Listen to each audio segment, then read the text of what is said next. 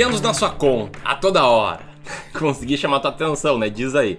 Não tem jeito. O brasileiro, o investidor, na verdade, global, ele gosta daquela sensação de ver os dividendos pingando na sua carteira. Ele gosta de investir em boas pagadoras de dividendos. O que é até bom, porque empresas boas pagadoras de dividendos, em via de regra, né, como uma carteira, como um conjunto de empresas, têm bons resultados, melhores do que a média do mercado. E é sobre isso que a gente vai falar aqui nesse vídeo, sobre empresas pagadoras de dividendos. A gente separou aqui três ações que são esquecidas, que são menos negociadas do que o normal e que têm um bom potencial aí para serem boas pagadoras de dividendos no futuro, talvez próximo, inclusive que a B3, a Bolsa de Valores aqui do Brasil, concorda conosco, ou na verdade a gente concorda com ela, e tu vai entender tudo isso aqui bem melhor ao longo desse vídeo, tá? A gente vai te mostrar como a gente chegou nessas três ações, quais são essas três ações e como ter mais clareza na hora de investir.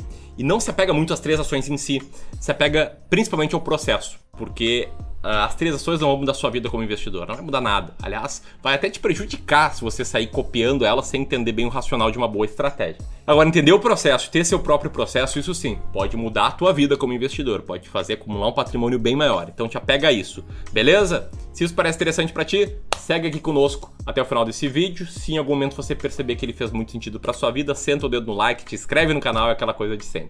E vamos lá.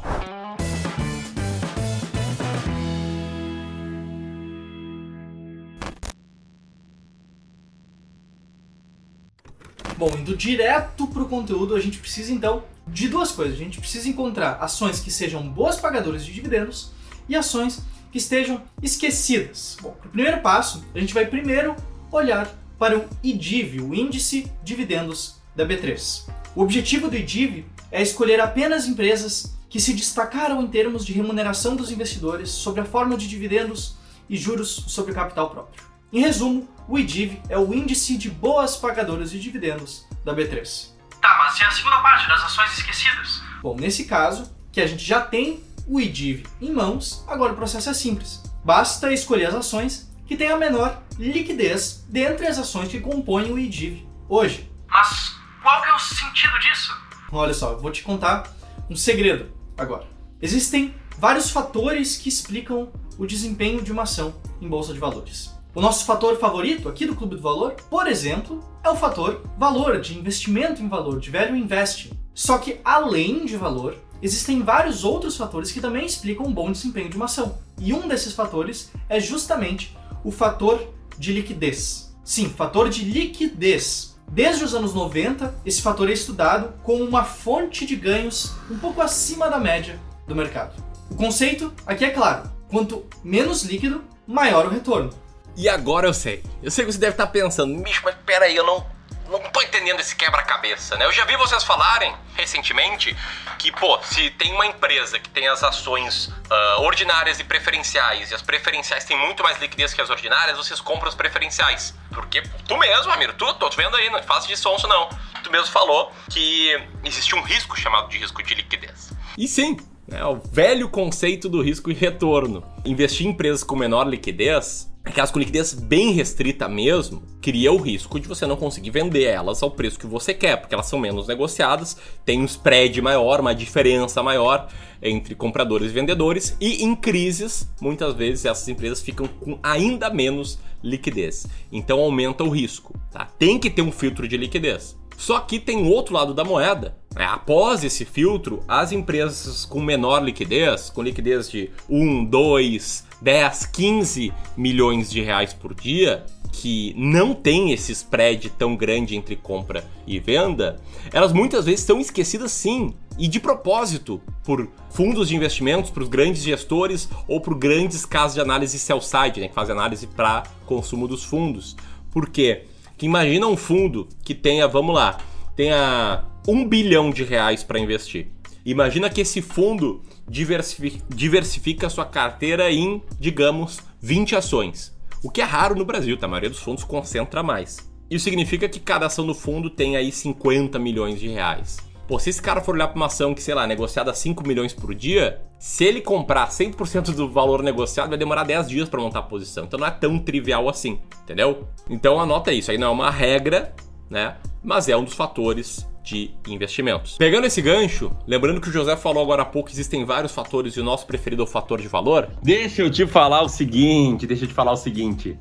Estão abertas oficialmente, abrimos hoje as inscrições para o curso Descomplicando o Mercado de Ações, meu curso completo sobre investimento em ações, em que você vai aprender a investir nas ações mais baratas da bolsa usando o fator de valor. As inscrições vão ficar abertas por um tempo muito limitado, muito limitado. Então, para saber mais, ó, aperta aqui e conheça o curso. Tamo junto? Bom, dito tudo isso, vamos para as ações que a gente vai te falar aqui nesse vídeo.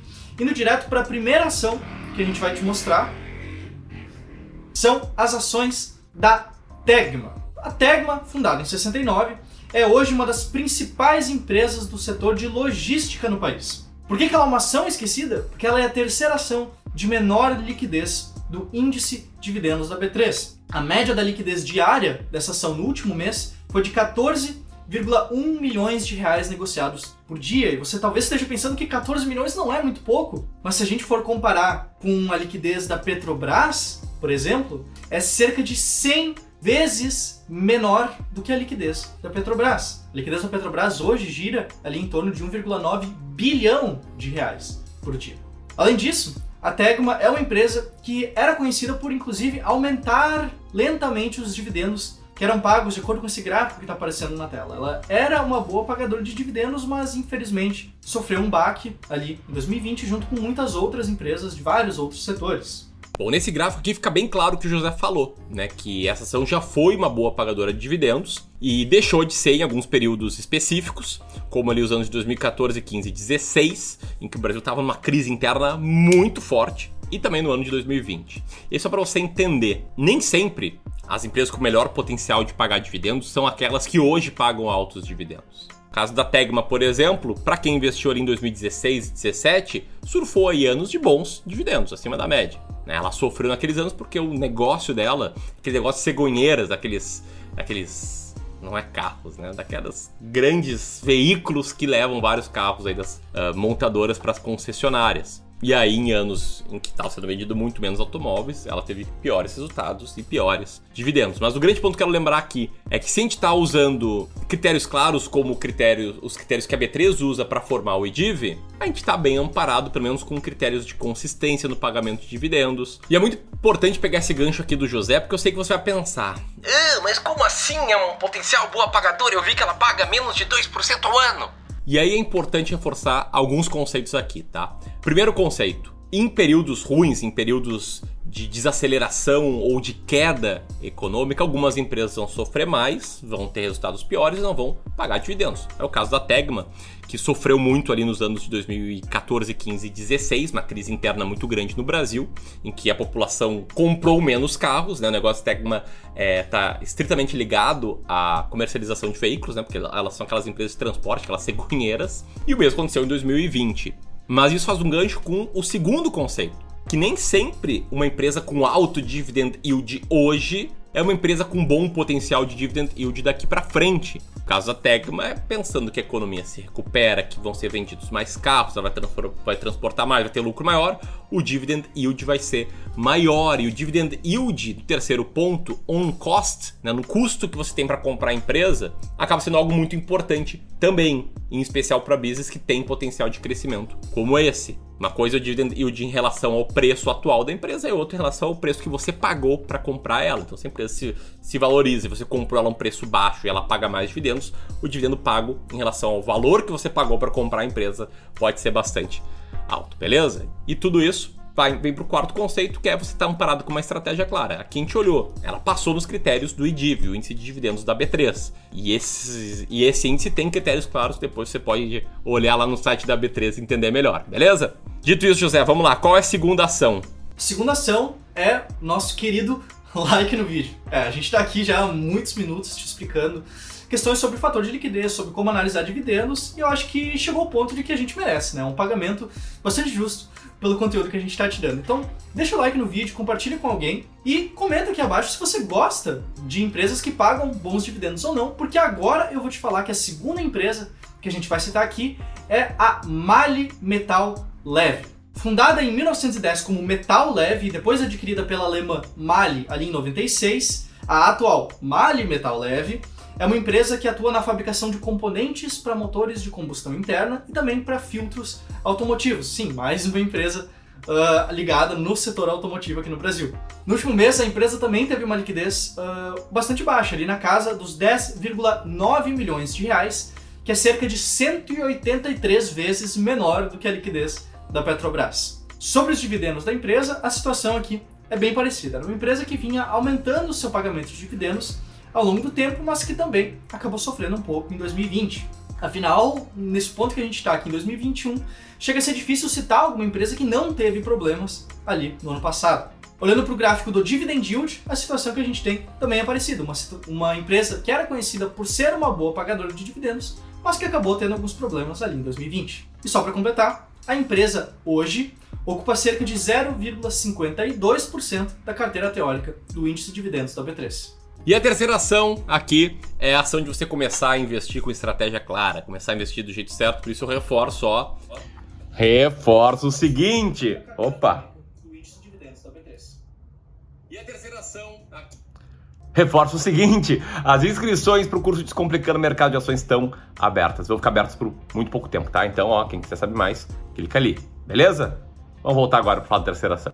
Mas a terceira ação de verdade aqui é a ação do banco ABC Brasil, um banco fundado em 1989, que é um banco múltiplo controlado pela Arab Banking Corporation, que no último mês as suas ações de código ABCB4 tiveram uma liquidez média diária de 10 milhões de reais, que é cerca de 196 vezes menor do que a liquidez da Petrobras. E os dividendos, Ramiro? Ela sempre foi uma boa pagadora de dividendos.